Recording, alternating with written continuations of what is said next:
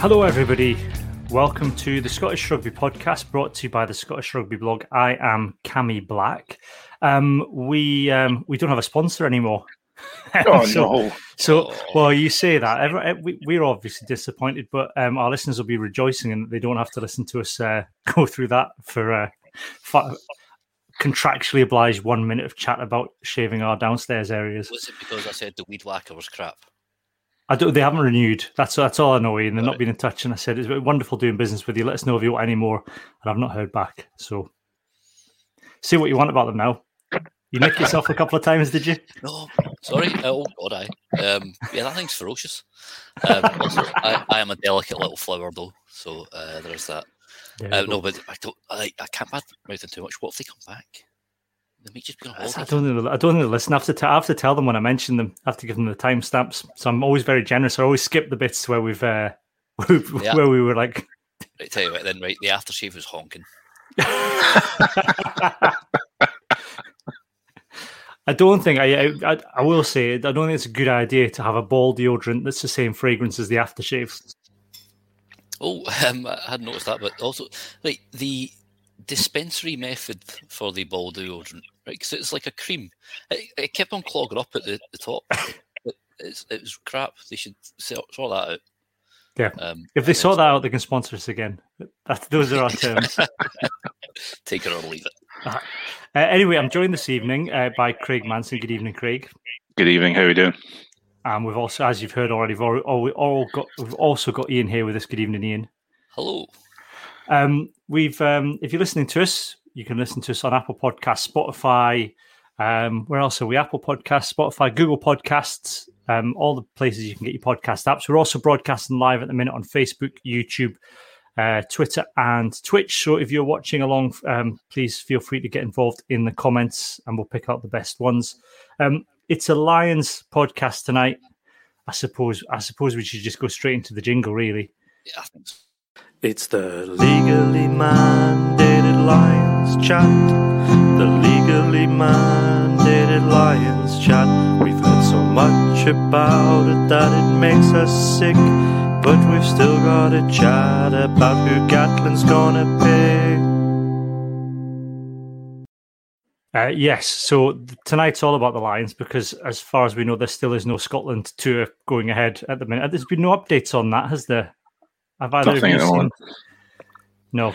So the, the Romania game's been cancelled. Whether or not the Georgia game goes ahead, given that the Georgia squad now have coronavirus, um, is is also up in the air. Um, Is that scheduled Shall for we- the twenty fourth? Or I think so. Yeah, there's still time. Yeah. But there's also a chance. There's also talk of the fact that the Lions might play Georgia this weekend. or Yeah, would there it is. be- Yeah. Would Yeah, it be so we'll proper. Georgia, or would it be like Tonga v the All Blacks, Georgia? I think we're probably talking Tonga v the All Blacks, Georgia. Yeah. Is um, There's something like four. There's four down or something like that. Am Yeah, I right in I'm- we, we should probably should we start with coronavirus and then we can talk. We can end up on happier matches, happier things of the two games that have been so far. Um, so today, it was as we're recording this, it was announced that four members of the Lions squad have tested positive for coronavirus. They haven't named them, but I think you can guess who it is by who was uh, taken out the squad. By the seven one split on the bench. Yes. They're all backs, obviously. Um, the are there also coaching staff? And again, they haven't named the coaching staff, but Gregor Townsend wasn't there tonight, so I assume he's self isolating. Um, so there's coronavirus in the Lions camp. There are four members of the Springboks gone down with it as well, I think. Plus four members of the Georgia side that played the Springboks at the weekend. So it's, I mean, Craig, it's maybe not surprising that coronavirus has hit the tour because it was probably inevitable from the start. Yeah, it was going to be inevitable, wasn't it? Uh, the the only issue I have is the fact that they're, they're there at all. Really, if you look at the um, uh, all of the the build up and, and, and how rife uh, coronavirus is within South Africa. Um, it was, you know, if uh, we shouldn't be surprised that anyone is, uh, you know, that we're catching, you know, people are are, are, are testing positive. Um, even because if you think of think about a hotel and you've got this bubble in the hotel, but you've got all the staff coming in and out, and uh, and there's, it's you know it's going to happen. Yeah, I mean, I mean, uh, there's been some talk in some circles about whether this should have gone ahead at all. But given that, you know, the the other alternative was to not play it at all or have it in the UK. But we've had coronavirus impact the Euros. I mean, Billy Gilmour got it after just spending five minutes in a tunnel with a couple of lads after the England game. So it's Or maybe he, or was that just an English conspiracy to take him out of Croatia? Um, just kidding, kidding. yeah. Um, But it's yeah. I mean, it's. I think it's right that the two has gone ahead. I'm not sure. Uh, well, I mean, one of the sort of early contingency plans was to play at a neutral, less um, riddled area. I think would be the best way to put it. Yeah. because you know how tight Australia have been about it, um, especially the you know if you've seen any of the entitled narcissistic whiny tennis players when they had to complaining about staying in a hotel for a fortnight. It's like you're in like first class accommodation. It's not whinging. Um, should have gone ahead. I'm not too sure uh, because you know we've seen South Africa's now had its third big wave. I mean, let's be fair. Britain is currently in another wave if the number of cases um, keeps going up. Did I think Glasgow recorded? I'm not sure if it was Glasgow or Scotland, but recorded its highest number of daily cases just um, last week, like last Thursday, I think. Um, so I'm not sure if it was if it was wise to go ahead or certainly, you know, cut it down to just the test matches. Because South Africa haven't had much time to warm up either, so it would have been maybe a little more fair. You know, if both teams haven't had long to gel together and they just sort of throw it all out. You know, maybe But I wonder. The thing is, though, I wonder. I wonder how much of this is down. I, you wonder how long ago they signed the agreements with South Africa to play in South Africa, and how long ago they signed the broadcast deals. Because you, you, you imagine these things aren't agreed in the run up to it, are they? They're agreed a couple of years in advance. So you wonder whether or not what the reason they're out there is because they're contractually obliged to be out there, and if they're not out there, Craig, then someone has to foot the bill. Yeah, and uh, there was there was no real doubt that the tour was going ahead because the broadcast rights are so valuable that both of the um, uh, both of the ruling bodies, whether it's the Lions or the or the South African Rugby um, Association, were, weren't going to let it not happen because it's worth so much money to them. Um, so the uh, the reason they're out there right now is money. There's, there's there's there's no doubt about it. You can be all romantic and oh, it's for the pride of the jersey and this and that and the other, but no, there, there's no there's no people. You know, there's no fans in the stands. Um, they're not the, the the guys that are on tour can't go and do everything that everybody talks about what they do on tour. Um, so really, it's money that, that is the reason they're out there. Yeah, and that's you know at the end of the day, that's ultimately what professional sports about, Iain. It's hard to get romantic about it. Uh, yeah, you know, there's there's wages to be paid. Um, thing is, like you know, the, the people who have the broadcasting rights, the likes of Sky and all that, you know, you think they could maybe just show a bit of leniency because it's not like they're short of bob or two. What is As it, far- Rupert, you're as far as- asking Rupert Rupert Murdoch to show leniency. Yeah, uh, well, Christ, Iain. But the, I think his, his his boys are in charge of Fox now, aren't they? And they're they're not as horrendously right wing, I believe. You know, puts, him just to the left of Hitler. Um, yeah, money talks. You know, like you said, um, there's people who've paid for sponsoring, particularly. You know, it's like we're on. We want to be the big sponsor for the Lions. This is massive. Uh, you know, it's going to be massive viewership. It's a, a wide-reaching platform. Aye, it's, you know, it's all whoring ourselves out. That's all. It's, that's what the name of the game is now. That's it. I, I, speaking of whoring yourself, I, I- I've been enjoying the fact that um, the South African teams all have sponsors in their names. I think that's something we just need to get over ourselves with and just adopt in Scotland as well. Yeah, Oh, so yeah, bring it on. it's- it's not- Yeah. Yeah, Can't because wait it's to- every time I see it, I keep thinking, is that a new South African franchise? And then I realize it's just the Sharks and the Lions, and they've just added a different sponsor to the front of the name every couple of years. Cell C sounds like it's a battery, but it's a mobile phone company, apparently. Ah, is that the original Swahili name for the town? Oh no, no, no. I was looking at the top companies in uh, Scotland to see what, what the options were, but I wasn't sure that the uh, the Embra Scottish Widows was uh, necessarily the way we'd want to go with that. It's top- Oh. um, I was just waiting on the the Whambar Warriors. so, uh, oh no, I've I didn't have a hands on rock, but now I've got one now because you just reminded me of something. Oh my word! Yes, I've got it. Right, okay, continue. Good. Okay, keep that keep that for later on. I I was surprised. I was looking for that for that bit. I was looking for um, the top the top companies in Scotland. John Menzies is still about, but apparently they're an aviation company now. They don't sell newspapers. They do something to do with planes and oil oil lines. They've moved on.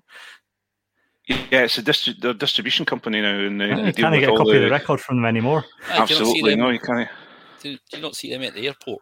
Like n- their names on the side of haulage trucks and stuff like that. Maybe. Yeah. Yeah, Interesting stuff. Or There you go. Yeah, things change. Um, Is that really what? They, no, surely it's just a different company. It's like I don't know. I'll find. We'll find. If someone knows, is John Menzies or John Means the John John Means that's in existence today? Is that the same? John Mingus. Is John Mingus that's in existence today the same John Mingus that used to be on the high street? Let us know in the comments. We'll find out by the end of the podcast. Um, someone Google it for us, please. Um, in terms of the game so far, then um, the game that's just happened was absolutely mental because because of coronavirus, we ended up with a seven-one split on the bench. I don't think I've ever seen a game with a seven-one split on the bench. I don't know where everybody ended up playing.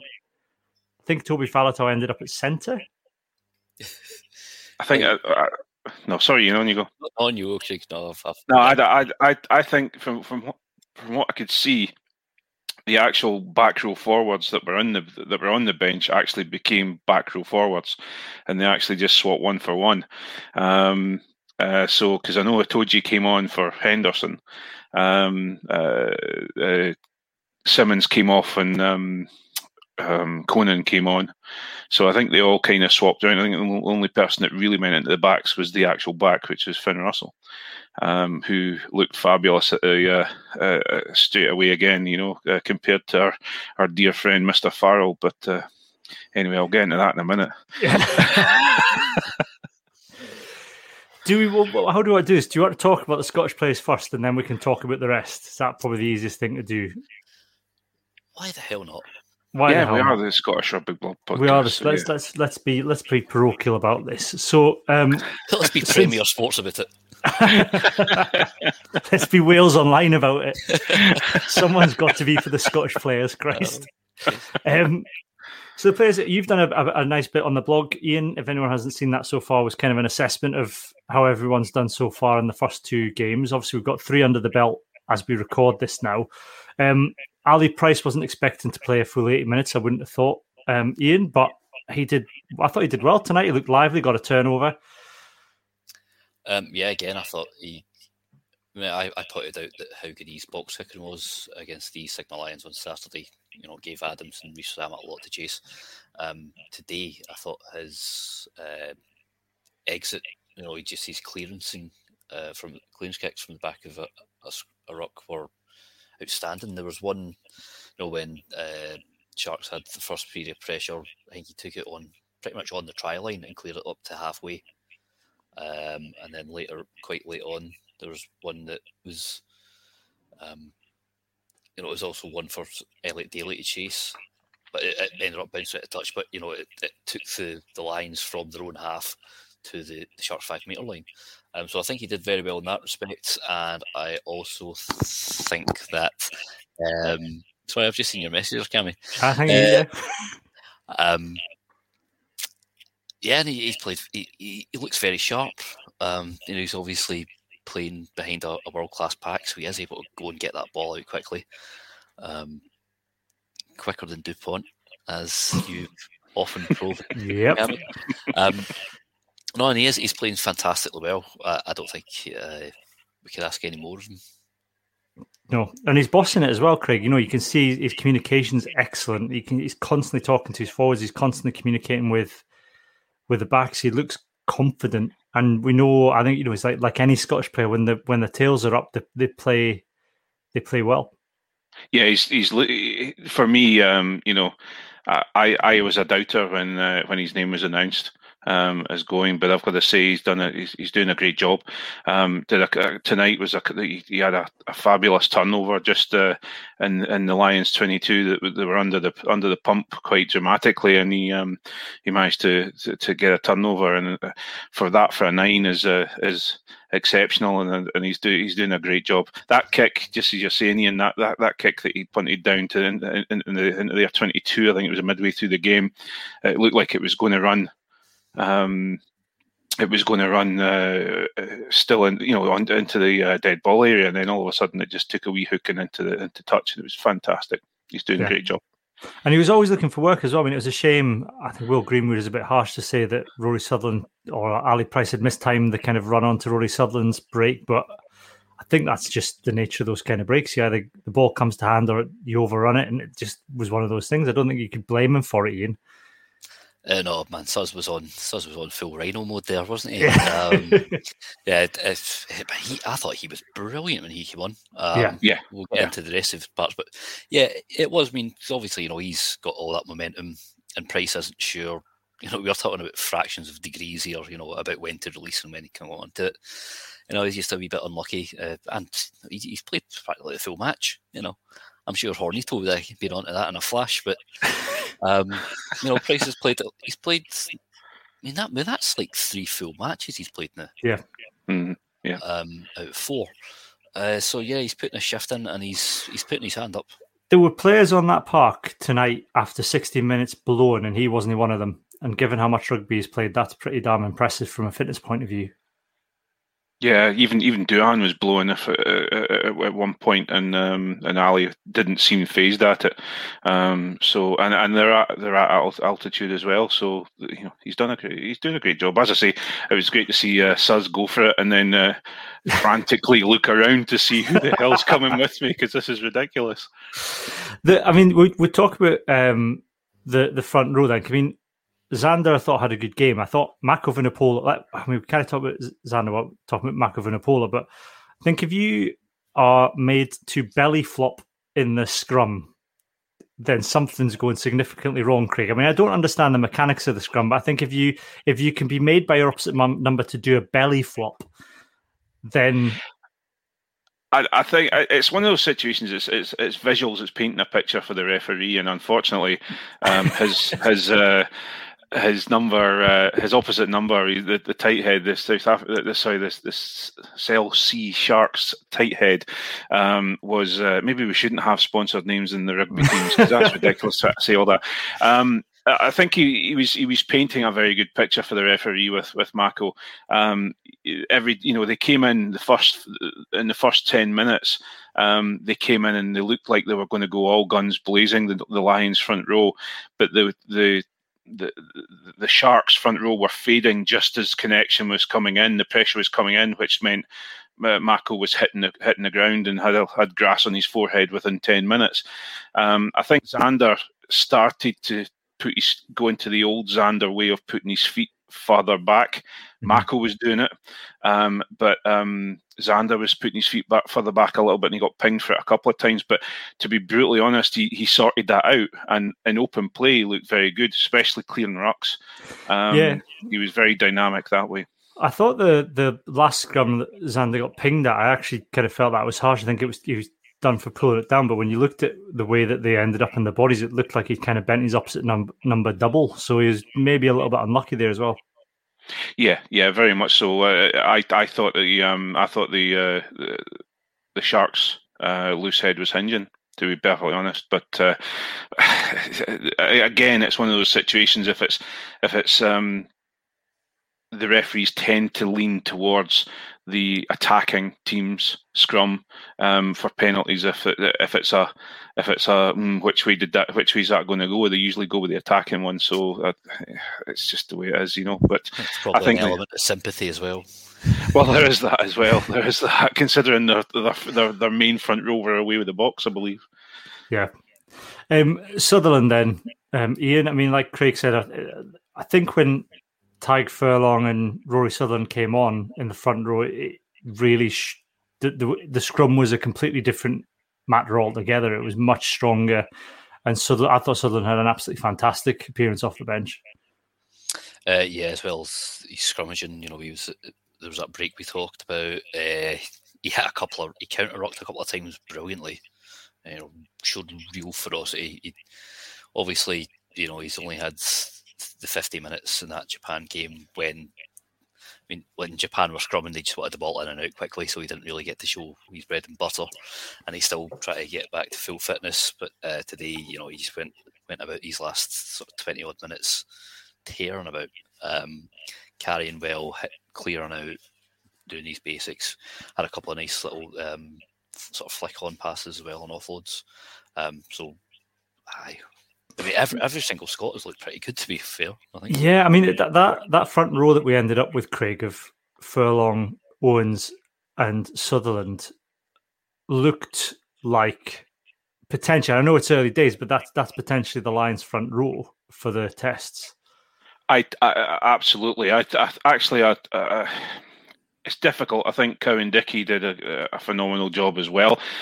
T- I know we're talking about Scottish players at the moment, but um, he kind of comes into it. But I think um, looking at, if you look at, don't get me wrong, Mako Vunipola has been a phenomenal loose head prop for a long time, but I don't know why he's on this tour because he just did not look at all fit enough, strong enough, wanting the ball at all. Whereas Suz walked on, you know, Suz jogged onto the pitch and made him look half the player that that, that, that Suz, Suz was on the on the field um, within five minutes of him playing.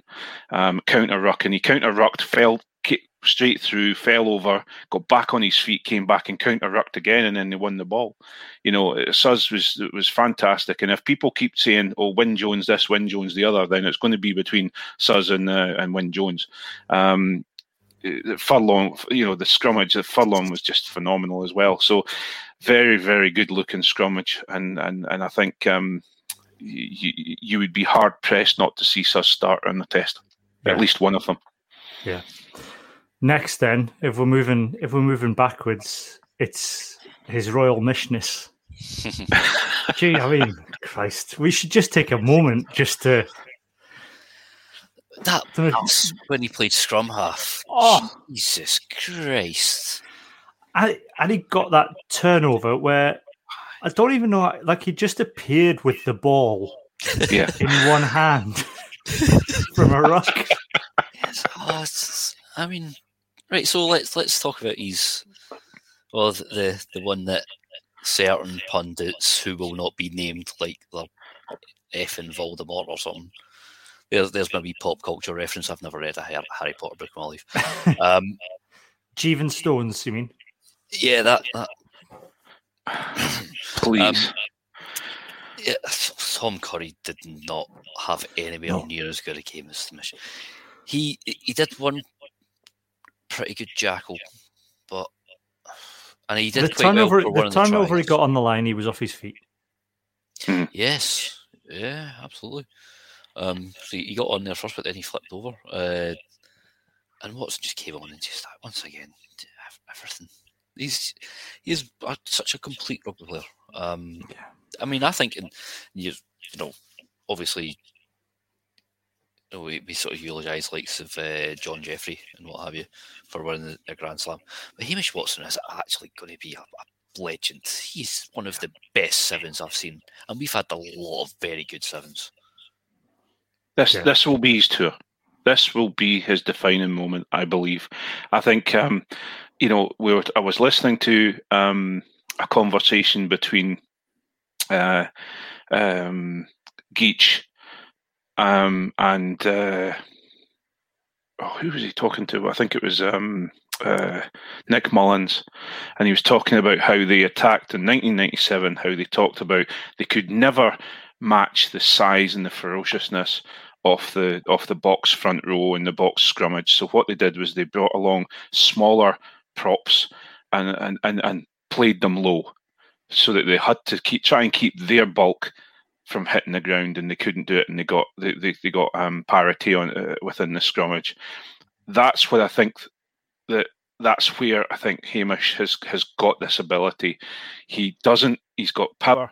He's got manoeuvrability, and he is going to really show the big lads within the the the, the, um, the Springboks a clean pair of heels.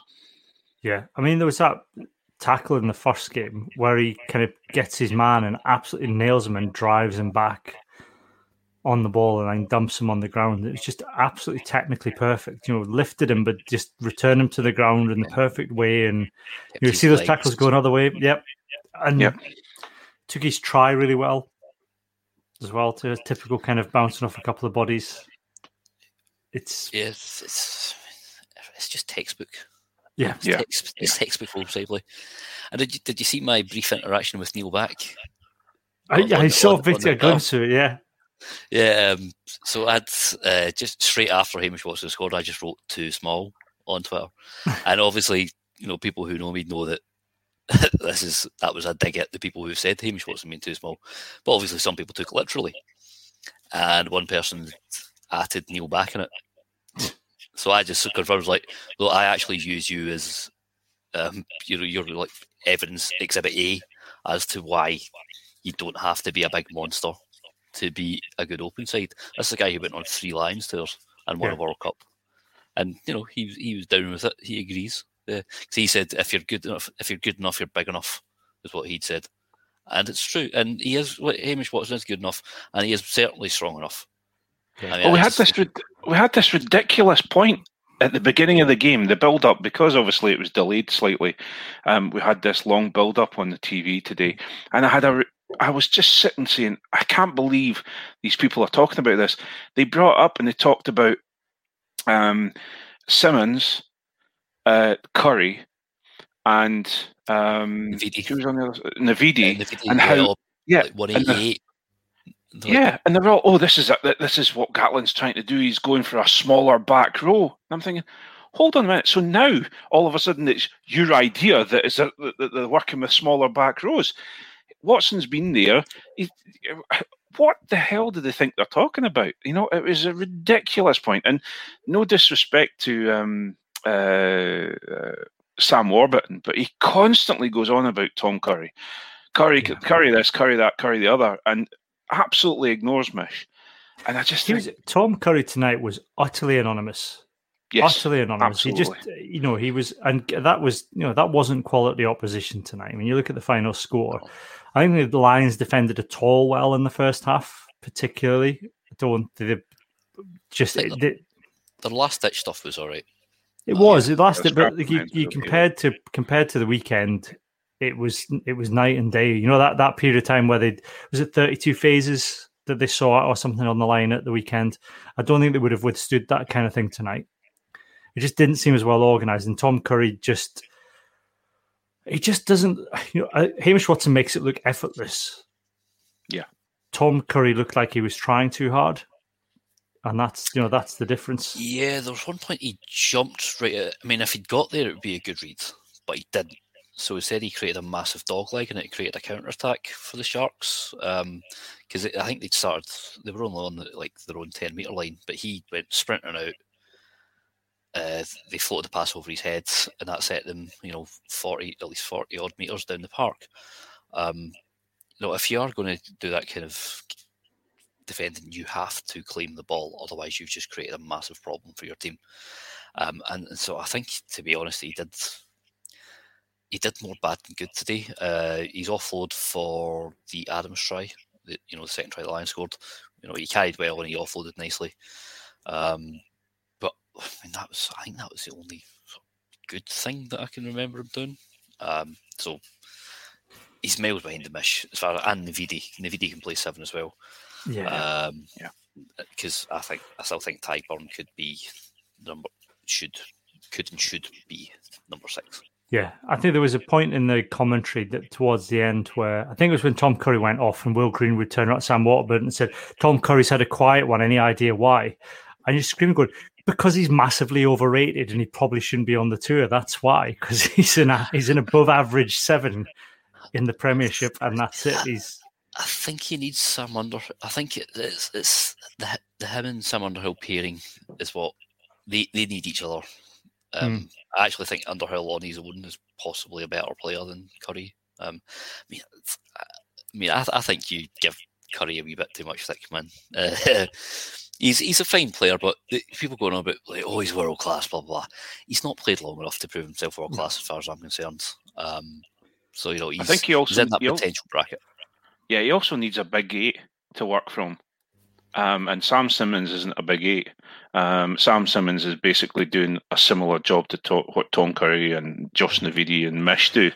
Does you know? So I think I think he needs a big a big eight to work off, and uh, he doesn't have that just now. So he's he's it's just you say he's plus he's just arrived on the tour. This is his first real game. You know, it's I know. I think the other thing is that England haven't had a seven for eight for years. So it's a bit like, you know, when we had two sixes for Scotland for years, and then all of a sudden we decided Chris Fusaro was the answer. Do you know what I mean? That's just and no no offense to Chris Fusaro, but that was just because we did we hadn't had an open side in Scotland for years. So we needed something um, you know, we just anything looked better. yeah, absolutely, yeah, absolutely. Um, we've done Ali Price, I think, Craig. I think we've kind of done a done him justice. So um, yes, Finn Russell next, just as Iain goes for a wee break. yeah, no, I was going to to say. he's just- his- he's- he's- oh, he's back. Look at that. You mentioned Finn Russell. Yeah, and I've Iain mentioned Finn Russell in appeared. Say what now? It's like One of my trigger Candyman. If you, words. if you say Finn Russell seven times in the mirror, Iain appears beside you. Yeah, do you mind his game against Ras in '92? I've got the video highlights right here. School Dan Carter, so he did. School Dan Carter. Um, but Craig, I'll start with you, Craig, and then we'll let Iain kind of wax lyrical. But but I, again, he's a bit like Ali Price in that he's looked, he looks the part, and I think he's one of the ones that maybe from the outside people have, uh, people outside of Scotland have doubted him. I think and said, you know, he can be a little bit flaky. He's, you know, yeah, he looks good in the highlight reels, but can he do it on a wet night in Johannesburg? And he, you know, he's he does everything you expect a fly half to do, and then some. You know the one the one thing, especially out of the game tonight, um, that I feel that Finn did a did a job was t- was defense. His tackling tonight was fantastic. He was eager, whereas Owen Farrell. Um, well, we can talk about him later, but his defence isn't as good as Finn Russell's. Um, Finn immediately, whenever he got the ball, he looked relaxed. You saw him sitting juggling. You know, he wasn't juggling, but he was playing around with the ball and spinning it on his finger while he was sitting on the bench, just chilling out, getting ready for the game. He was ready for that, and uh, whenever he got the ball, that immediately that kick over to Elliot Daly, that chip over the head to Elliot Daly was just fabulous. And yes, Owen Farrell can do that sort of thing, but it's far more prescriptive. Whereas we need the little bit of magic um, from Finn, uh, and he's looking a far. How can I put it? He's looking a far more complete player, and I think that's what Racing have done for him. He's, they've just given him that base, and then he's allowed to. He's, he's, he's, his base levels higher, so he's then then able to go on and, and, and do his magic things as well as be a, an incredibly decent player. Yeah, and I think like Craig kind of alluded to the you know Owen Farrell can do the, the, the kicks through and stuff, but he, he needs more space to do it. Whereas we saw, Yeah. especially at the weekend, Iain, that you know Finn Russell needs an inch of space to get off a kick, whereas Owen Farrell maybe needs a yard or two. Yeah, and you know, even if Finn gets that inch, he'll take it to the line, and defenders just start getting scared and run away from him. So he ends up giving, creating himself more space. Uh, yeah, he came on as Craig was saying. I mean, there was. I, I've said on Twitter already about the tackle on uh, Vincent Koch when he broke away. You know, if, if Russell slips that at all, he's away. Um, Yeah. And said the Lions won a penalty. He put in three really good tackles and helped with another one. Um. But he looked really solid, and I think going to France, you know, he, we have mentioned that he's uh, he's maybe a bit bigger than he was uh, when he was up here. you know? Even though I don't think they have Greggs in France. No, there's there is and and there's a Har- there's a there's a worldwide Haribo shortage as well. No, I've heard about this. Oh, my I'm gonna have word. stockpile. Um, but yeah, he's. I mean, this thing like he's he's not got electric pace, Right? No, he he's fleet of mind, not fleet of foot. Kind of like Zinedine Zidane.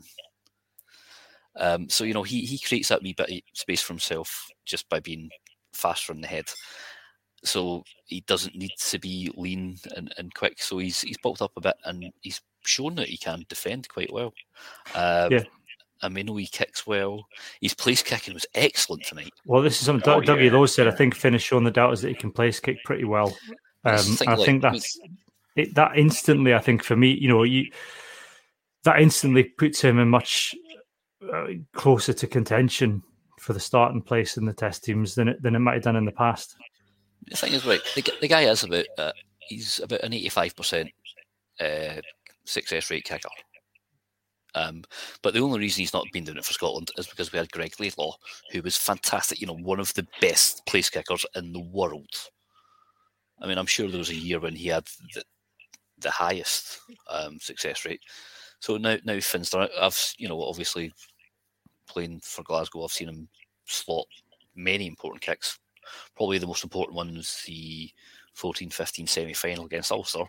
You know, he's he's already thrown a 25 metre skip pass to DTH Van der Merwe at level of scores, and then he smacks over a penalty. Uh, sorry, the conversion from right on the touchline. So we we know he, he's you know, I mean, there's no phase in that guy. Yeah. If he's going to miss a kick, it's because he's executed purely. It's not because of he's because he's flaky or any of that nonsense that keeps getting peddled out. I think also you've got you've got to remember he's he's being coached on the Lions too by one of the best kickers um, uh, in, in in Lions history, and you know apart he's he's so you're you're you're getting to that point. He's at that level, and then you get someone who'll just give him a wee polish while he's out in the out in Lions tour. Yeah, so I could, it was done- really interesting. You could see them talking a lot tonight when you know when Neil Jenkins was on the pitch. That they, they Yeah. were talking a lot about the kicks. Um, obviously, he's passing on tactics and stuff as well. But you know that'll do him the world of good. But he looked Um, really controlled as well. He was he, he was putting in these thunderous tackles, and then he was getting up and telling people where to be, and, and he was constantly on the move, constantly directing. That one, that was something that somebody put a video on Twitter the weekend. I don't know if you saw it. Was the and they stripped away all the other kind of crowd noise and stuff from the weekend, the pipe in the stadium, and it was just you could. It was just him barking orders, and as much as we, you know, we were talking about Owen Farrell being in the ears of his players, and maybe Finn does it better. He does it in more rather than swearing and shouting at them. He's he's calling for the ball. He's telling them to, you know, you could hear him say "truck it up again, truck it up again," and calling for it and, and directing the play, and that's what you need from your tenny. And Yeah, I think he's he has a. I mean, you see people arguing on Twitter, but they say, "Oh, you know, someone like, oh, uh, who was it? Oh, Ian McKinley. It was actually he was saying on. Uh, I saw this on Rugby Pass, but he was saying on I think Virgin Media in Ireland. You know, you want somebody with a cool head like uh, Sexton or Owen Farrell at that point, and you're like, Owen Farrell, cool headed compared to Finn Russell. Right? The man who, when Siya Kolisi said, you know, Siya Kolisi said, that, you know, he knew they'd won the World Cup final when he saw Owen Farrell looking absolutely frazzled just at the coin toss. So, I mean, this this whole nonsense that Owen Farrell somehow a more controlled and calm person than Finn Russell. We don't see Finn Russell getting, well, he got sent off for that forearm charge, although I think that was harsh that was against harsh. France. It was ridiculously harsh. Whereas, you know, Owen Farrell tries to decapitate um, people at times. Um, so yeah, that I mean that whole thing annoys me. Oh, Finn Russell is not a wild maverick renegade. People who peddle that cliche out obviously haven't seen him progress as a player. Um, you know, if he was that much of a problem, I don't think that the most, you know, one of the richest clubs in the world would be employing him. Um, so it's rubbish, and he is, you know, he's he has a great kicking game. He's got a good defensive game. I even thought on Saturday, some people said, "Oh, he played poorly on Saturday." Like, no, he didn't. Like, you know, Yeah. we, the Lions scored eight tries. You know, Yeah. How can you say that they've played badly when it's mainly backs that scored tries as well? So everything's coming through him, and they were just constantly on the front foot because he would know when to play it short to like someone like Courtney Lawes, who played very well, or Itoje. Um, and then, when, you know, when that wasn't on, he could skip it out to Harris. I thought Chris Harris was bloody fantastic. Well, let's talk about Chris Harris because Let's you skip know on Chris Harris. Craig, who knew that Chris Harris had a kicking game, Craig?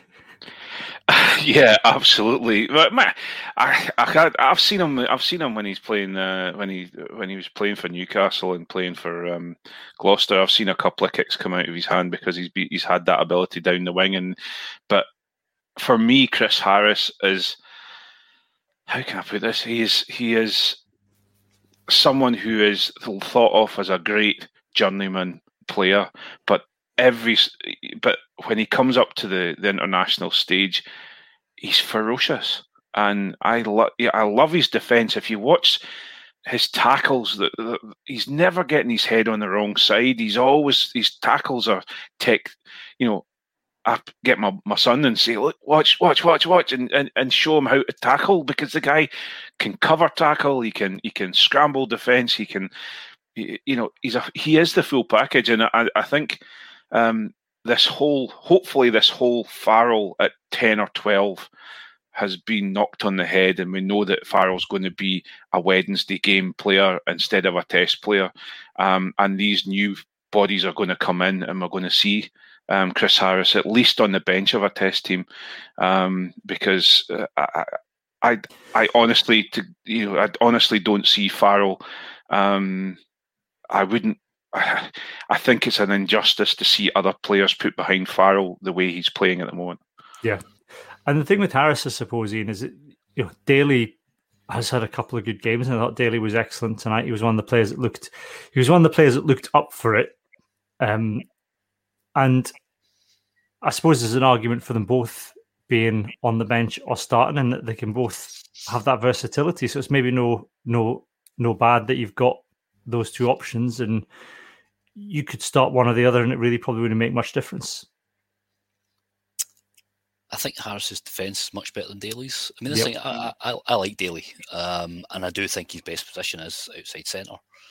Um, in, in, a creative sense, defensively, I don't think he's fantastic, but I don't, I don't see him as a fullback at all because, you know, if you look at the way he runs, he's he's not like a Stuart Hogg or even God Mike Brown or, or Liam Williams, somebody who can spot that gap and swerve through. You know, he's he's more of a sort of straight power runner, um, and he's got good speed, and you know that's why he, he often he played all three tests at wing. Sorry, I keep fl- flicking over to the Denmark England game at the um, and I thought he played very well, but Harris is, is different. Again, you know, Craig was saying about his defence. There was one point when the Lions, the Sigma Lions, had uh, that phase of pressure that lasted for God knows how many phases.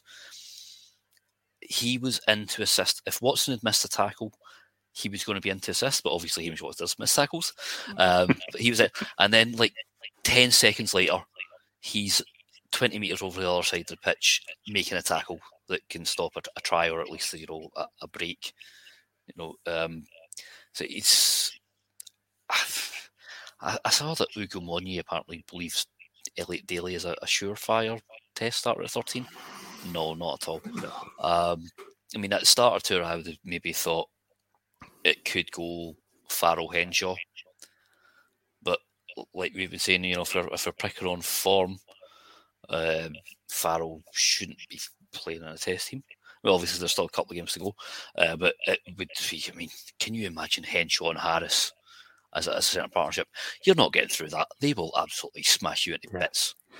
You, you wonder, eh, Craig. We mentioned that you know he's seen as a bit of a journeyman, Chris Harrison. He, a late bloomer is also probably another way of putting it. That this mm. is a guy who's had to work hard to get where he is, and he's taken every chance that he's been given. And you wonder how much that plays into the mindset of somebody like Chris Harris. That you know the guys that come out of academies, and you've always had your rugby given to you, and you've always been kind of touted as the next big thing, but there's a bit of kind of doggedness and a bit of I don't know, like kind of two fingers up to every, everybody else with Chris the way Chris Harris plays, and he, he's absolutely relentless. Yeah, I think also, um, you know, because of his background of, of how he's come into the game, I don't think there's a huge amount of pressure on his back. Mm. And, and I think he's, he's he's able to go, you know what, I'm going to show you because the worst I can do is uh, do what I did when I when for my first uh, my first game against uh, for Scotland and, and get the get the absolute because I, I I gave him pelters when he when he after the end end of that game. Um, and who knew? But then again he wasn't a winger. He's obviously a he's obviously an outside centre. And I I, I think um, just as you say I, I, if you look at Aki tonight and you look at Farrell tonight, both of them were trying to tackle high and they were missing tackles or they were or they were passive tackles, they were going backwards. Um, they were never putting positive tackles in. But if you think of Henshaw and Harris in defence, you're looking at an, an incredibly strong defence. Um, yeah. So you know, I, I think Harris it would be, as I say, I think it'd be a travesty if he wasn't on it, at least on a uh, on the bench for a test. Yeah. Duhan then is a strange one because at the start of the tour, I had Duhan pegged as a Tommy Seymour. He is a, he's a perennial midweeker on the Lions tour. Just to, you know, probably top try scorer, although Josh Adams taken that crown already.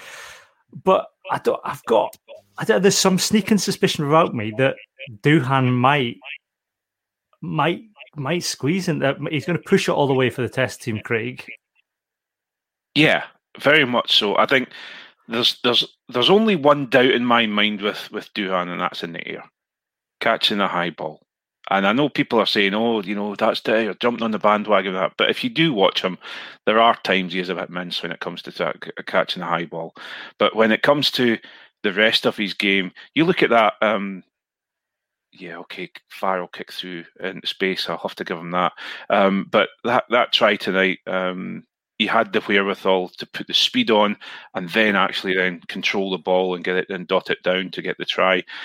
I, he's always there ready. He, he's an, a, an ideal winger when you look at that daily tip on. He was ready for that ball. He knew that ball was coming to him, and he had the space in front of him. He's always looking for the ball. He's always shouting for the ball. So, I think he'll be the the the only concern is the back three of Rees-Zammit and um, and Adams. Adams has got to be a yeah hundred percent. He's there's no chance that someone who scored eight tries in the first three or four games is going to not miss not go on a test team. But Zammit looked quick tonight when he's got the ball. The only thing I would maybe say with Zammit is if if you're going to get a few big lads that hit him quite hard, um, like you know, Koch um, was looked ferocious tonight, and uh, you know, if he gets a few of these guys hitting him hard, I, I think he could be, you know, um, uh, he, he might not um, have the durability that maybe Duhan would, you know.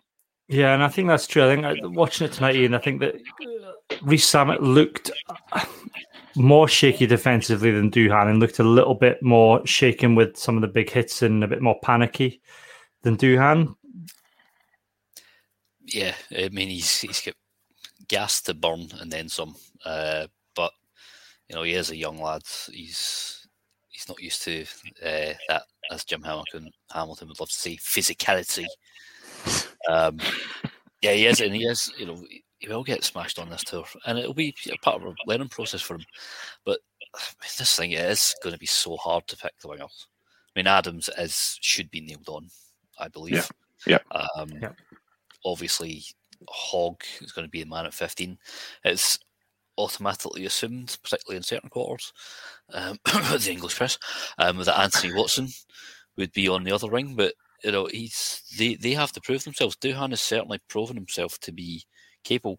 Um, that, that, that moment in the first half when he's taking the ball on his own five meter line, held two men up and then offloaded to Josh Adams to set a mm-hmm. counter attack.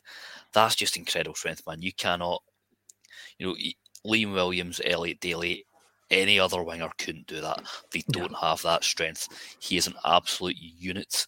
And it, it, got to the point, I mean, there was, I think just before his hat trick, uh, the Sharks fullback was chasing back on him. And he's like, I don't, rather than try and tackle him like normally, he just flung his arms around him like I know just offload, so I just have to grab him and try and stop what he offload. The man is just an absolute tank, and it's such a weapon to have. And you know he's he's playing himself into contention. He's played what twelve international games now, and he's got twelve tries, eight and ten for Scotland, four and two for the Lions. I, mean, oh, I, I wonder whether or not the if you get someone like if you get Russell playing 10, Craig, that improves Duhan's chances because Russell, for Scotland particularly, will drop back into the field in defence. So, a bit like we've said before with Darcy Graham, for example, you don't have to have a winger that drops back and takes the high ball in defence if you've got other options who can move back as well. Yeah, yeah, uh, that's that's true. Uh, but again, this is one of those situations where um, has to prove himself with with other players within the team, and I guess that's why tonight was a bit of a a non-game for the Lions because they couldn't play the groups of players together that they wanted to to see what the systems are going to work like. Um, because I think um, you know for Duhan to be in the test team, he has to play off bigger, quite a, you know he has to work with with the the, the tens that are um, what's the word? He has to work off all the tens, um, and I think uh, if he if he works does his best to work as, as hard as he can to get that ball and shout and scream for it and ask for it as much as he possibly can, then I think he's got just as you say he's going to play into into into the test team. But I think just as you say, you cannot turn around to me and say to someone a, a winger that can that gains five meters in every contact um, is not worth his worth his weight in gold. Um, you know, uh, he will uh, he will do a great job if we can get him into a test team. But I don't know if it's if it, if it's definitely going to be a, a Finn related or not. Hogg then, Iain. Um, there's still a lot of people not in Scotland that has to be said who don't think he's nailed on 15, but I mean that was a pretty assured performance on Saturday. Uh, very, very good. Um, you could see the first there was two high kicks to him early on, uh, which he took brilliantly. The second one, I thought there's no chance he's cut. I thought he'd misread it completely and had no chance, but somehow he held on to his fingertips and recycled the ball well. Uh, you know, he showed the typical dancing feet. Even if he got into traffic, he was able to sort of twinkle toe around and, and you know present the ball cleanly. Um, there was the the chase down tackle. He actually defended pretty well overall. Uh, great energy. He's, he's a cracking player. Yeah. Um, yeah. I mean, obviously, well, this thing like we, we you know, we, we just view him in sort of the back three options as solely a fullback. Um, but of course, he can play ten. uh, you know, he, he can cover positions, um, but uh, I mean, he's best from the fullback position. He's one of the best fullbacks in the world. Let's just not beat around the bush here. He's he's outstanding in what he does, um, and he, he led the team to a, a convincing victory. Yeah, probably one. One. Of, I think he's one of the players isolating at the minute. Then Craig, because I think he was on the bench tonight, supposedly. Yeah, there was no there was there was no way that they were going to put uh, put what uh, the Mish or Taulupe Faletau into the backs if, if Hogg was available. So he's got to be one of those people um, uh, that's uh, that's isolating. So it's a it's a shame, but uh, I I I you know we all know how thirsty he is for this because he's. I don't think he's had a fair shout at Alliance Alliance Test shot because of the the first one was the accident and the uh, sorry the second one was the the elbow to the head and then the other the first time he was playing at ten he was kind of used as a utility player in the first tour. So I think um, if we can. Uh, what's the word? I think he's he's ready for it, and I think he's going to absolutely um, uh, work his. He's not. He's he's not going to have Gatland doing a Rob Baxter anyway to the press. That's for sure. Yeah, it's um, yeah. I think have we covered all the Scottish players then, Craig? Um, ones that played I think so we have. Yeah, I think so. Seems like it. Yeah. Of of the rest, then, can of your pick of the rest? Then I thought Josh Navidi had a really good game tonight he probably, I mean, actually, I think he was probably man of the match for me, aside from the fact that the uh, South African media decided to give it to Duhan, which I can only, I know he had a hat trick, but I can only assume was a banter pick. Oh, it has to be because you know if you look at the if you look at the fact that Josh in the first in the in the second game Josh uh, Josh Adams scored got got four tries and then they, they picked Hamish Watson um, as well. So I think I think that's a whole thing of uh, that we're not gonna we're not gonna give it to uh, the, the one the person that everyone's talking about. But yeah, I, I think Navidi did incredibly well. Um, I thought Itoje looked um, full on Itoje um, and mm-hmm. I think he he looked fabulous as well. Um, I, I have to disagree with both you and Ian actually about um, about Elliot Daly. I thought he had a, a, a kind of middle of the road game tonight, um, and I've never really been a huge fan of his. He's got a nice long stride, but he's never. He's he's. He, there's no way he's a 15 like Hogg or even even Adams at 15 tonight. I thought looked better than Daly. Um, but uh, yeah, I think I think obviously Adams, I think, is is is is, is shining shining very very bright, um, and um, I've just forgotten the hooker's name. Uh, Cowan-Dickie, I think, had an absolute. You know, to, there was one slow motion shot they played of him doing a chop tackle, and no wonder the guy gets knocked out on a regular basis because he was absolutely fabulous, and and that's proper commitment. So I, I really thought he. I I think I would be very, very surprised to see his name behind uh, Jamie George on a test a, a, test sheet because I think he's playing Jamie George off the park just now. Yeah, I thought actually that for me the two players uh, it was um who was in the lock it was Adam Beard and um, Iain Henderson did okay, but I, they just a couple of times they just didn't look like they were up for it. And I know they were playing at altitude, and I know it's difficult, but Adam Beard did well in the line out. And I know that's what locks are there for, but you need them to be a bit do a bit more around the park. There was a noticeable difference when Itoje came on. Very much so, yeah. And and and that's the thing, you know. You look at um, uh, Iain Henderson is known for his footwork as well as being a good line out option, and he, he goes forward quite well.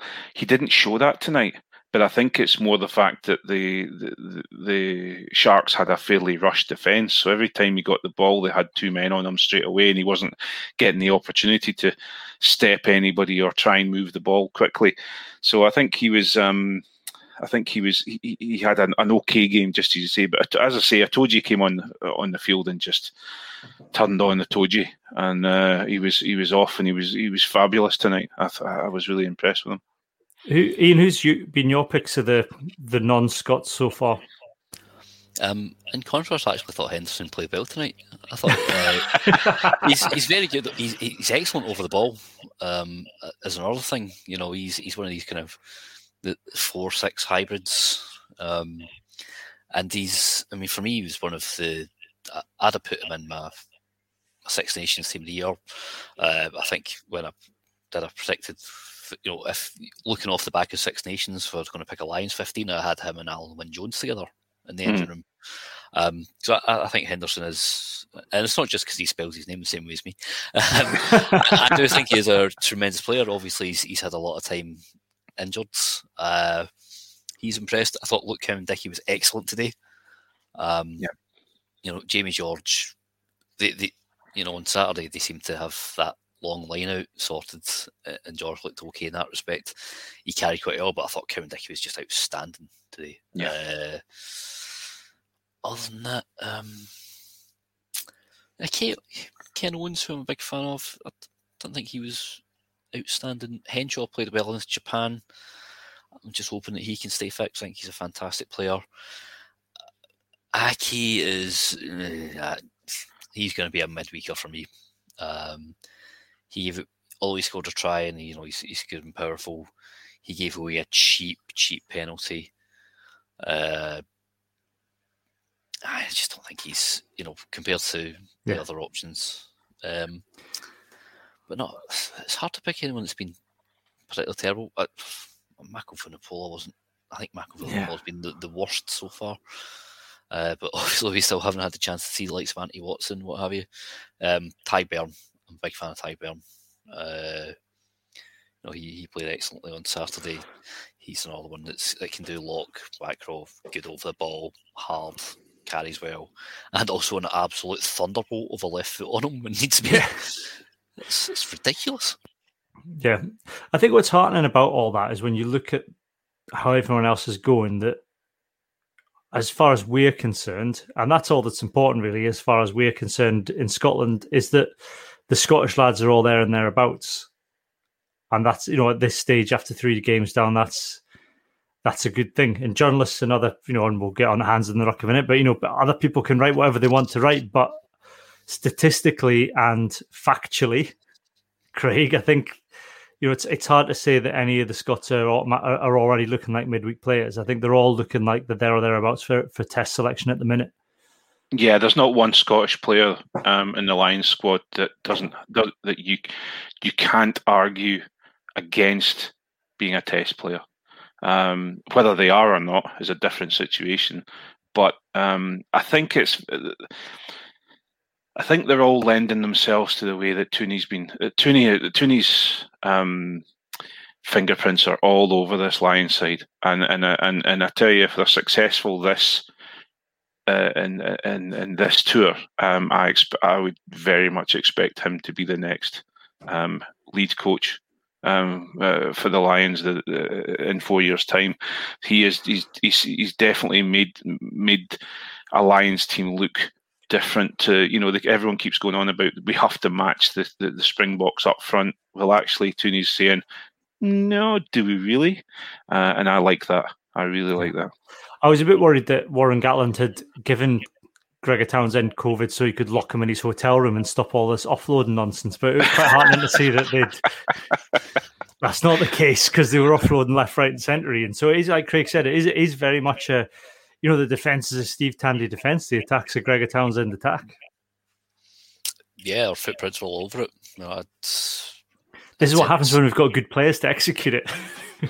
Yeah, I mean, that's, well, that's the thing. You know, it's hard for a small country like Scotland to produce 15 great rugby players, but you know, we've got well, we've not produced some of them to be fair, um, but you know they're representing us. We've we've made them the players they are, and then they've got other great players around them. Um, I've been reading obviously the you know legacy of the Lions book, uh, and there was Brian O'Driscoll saying, you know, so just when you step up to the lines, you're playing against guys who've, you know, they're just off the scale. You know, you're you're the best guy in your team.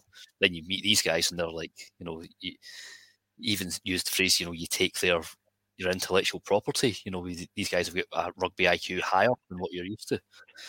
So it's raising standards, but also the guys we have in there, they are the ones who are pushing standards.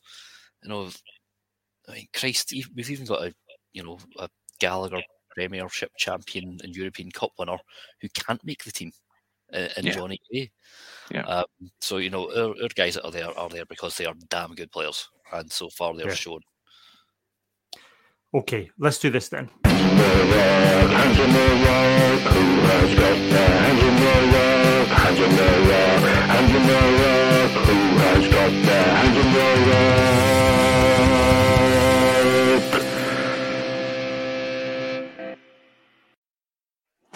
Yes, it's hands in the ruck time or any other business section of the podcast. Although saying that, all the submissions tonight are about the Lions on the uh, group on our um, super secret Facebook page for our for our patrons.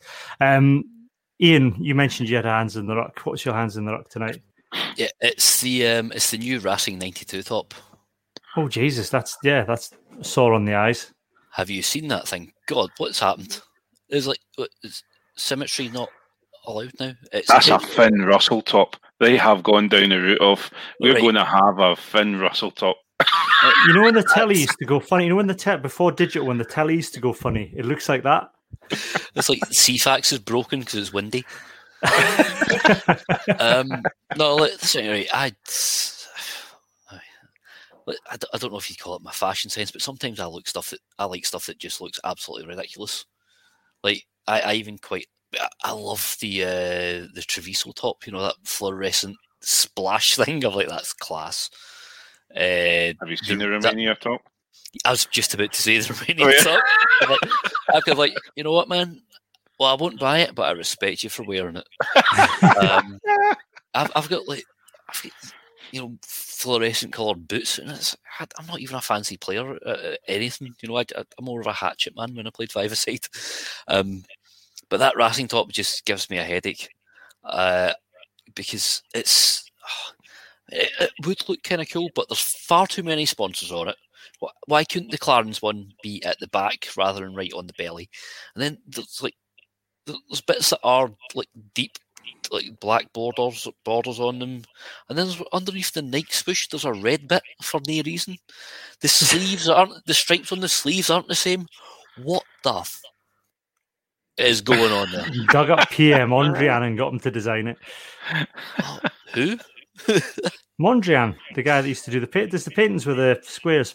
Or he used to. He's dead now. Yeah, all right. Well, it's like him and Jackson Pollock got together and made a supergroup.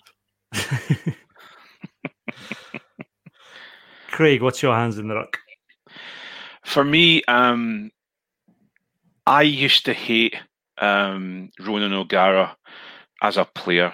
Absolutely loathed him. Thought absolutely hated him, and I'm fed up of people berating him for his uh, his Sky punditry because I think he's an absolute blast. I've been I've been loving every minute of him, and I was getting a bit upset on Twitter seeing people saying, "No, Ro- Rogers this and oh, he won't answer, he, he can't answer a question, and he's blah blah blah, and he's this and he's that and the other."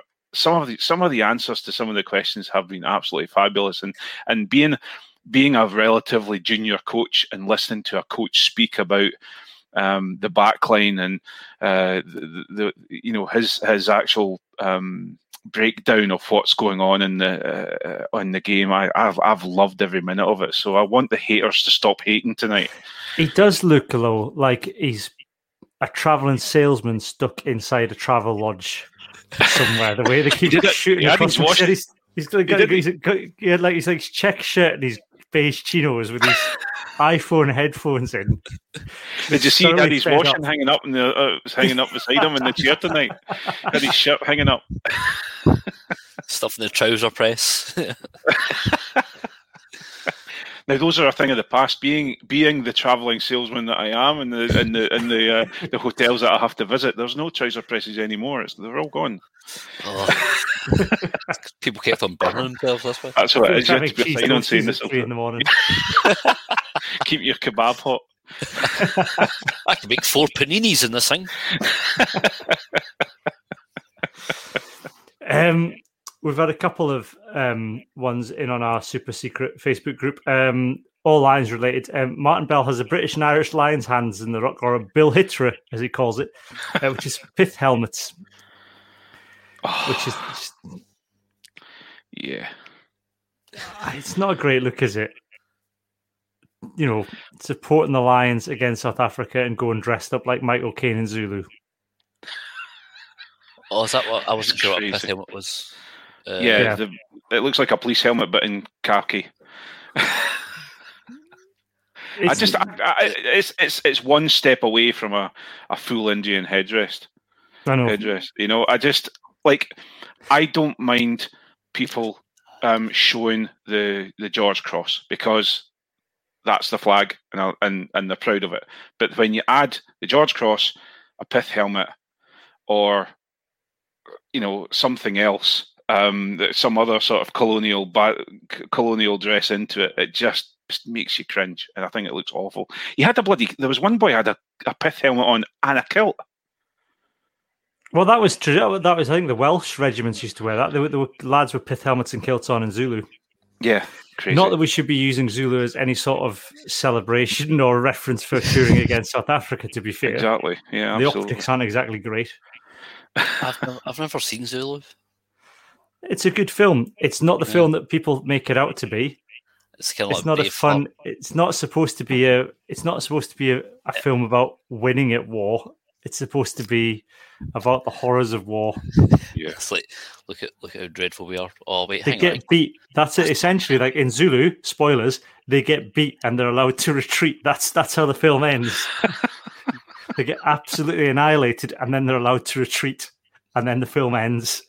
Congratulations. and then what to- And when it finish ends, it talks about the absolute horrors that were then visited upon the uh, people of South Africa by And that's just colonial not- invaders afterwards. That's You know, just not rugby culture. That's So it's- just you know, It sounds like the kind of people who like celebrate that are the kind of people who don't understand that Al Murray, the pub landlord, is you know there's irony in there. Oh, you jammy son of a if England scored. yeah uh, penalty, which was looks like a dive to me. Penalty gets saved, but then Of course, it's a dive. It's England. no, uh, I'm not even I watching. tell I can tell you it's a dive. St- Sterling kicked his own foot again. He Andy Robertson himself. Um, Well, and. Schmeichel saved the penalty, and then Kane's knocked it in. Ah, sad times. Sad times. Dreadful times. Um, the uh, the big uh, Colin Black says all the media, all of it, it's all pish. especially the pro Curry brigade, but more bizarrely at the fact it's deemed possible that Hogg isn't even a nailed on starter. Um, Owen Watson being a sure starter in the back three, despite not seeing him play yet. Too many hands in the ruck to talk about. I think I mean we, I think enough's been said over the weekend about. I mean, particularly the the Jeevan Stones um, seven out of ten for him, man of the match, Hamish Watson at the weekend, and nine out of ten for Courtney Lawes, despite the fact that Courtney Lawes costed the Lions a try because of a blatant neck roll. It's just how, how, come Courtney Lawes doesn't have to play against bigger opposition to get a nine out of ten, but Hamish Watson does. Yeah. It's, I mean, he's just out. I'm not even going to talk about the. No. I think the thing for us, uh, we've talked about in the past, and the Scottish play, we've said the Scottish players have to do more to prove themselves, but I don't know what more they can do now to prove themselves. I think the the problem we have is that we have a small rugby media within Scotland, and the media that we have, I think, is very fair. In fact, probably veers towards being quite harsh about Scotland sometimes, quite down on Scotland. I don't know if that's just our culture, Craig, or whether or not it's you know the right way to go is that you know we, we we on the podcast are quite critical of the Scotland players. I think the media in Scotland is quite can be quite critical when things don't go our way, and we can be give cautious praise compared to Wales and England and even Ireland, where you know they won't hear a word said wrong about their boys.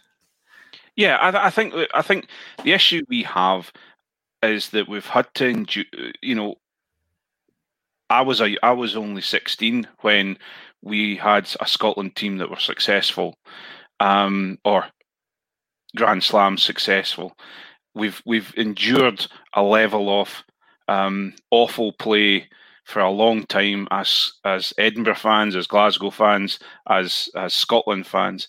So we don't want to get ahead of ourselves, and we don't want to start dancing about and saying we're going like we're, we're not going to. Um, what's the guy that sang about winning the World Cup?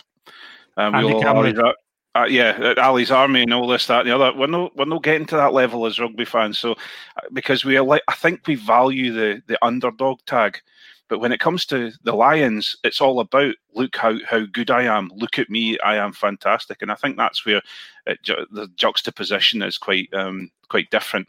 Um, and I think uh, we, we need a little bit more belief, and we need to stand up for ourselves a little bit more. And I, and and um, I uh, I'm a great believer of our, as I say, the, the guys that are on the Lions tour at this moment in time. Our Scotland team at the moment is fantastic, and the guy and the, and the guys that are on the Lions team at the moment are absolutely fantastic. And I think they've got a good shout of being in the Test teams, and yeah. we have to believe that.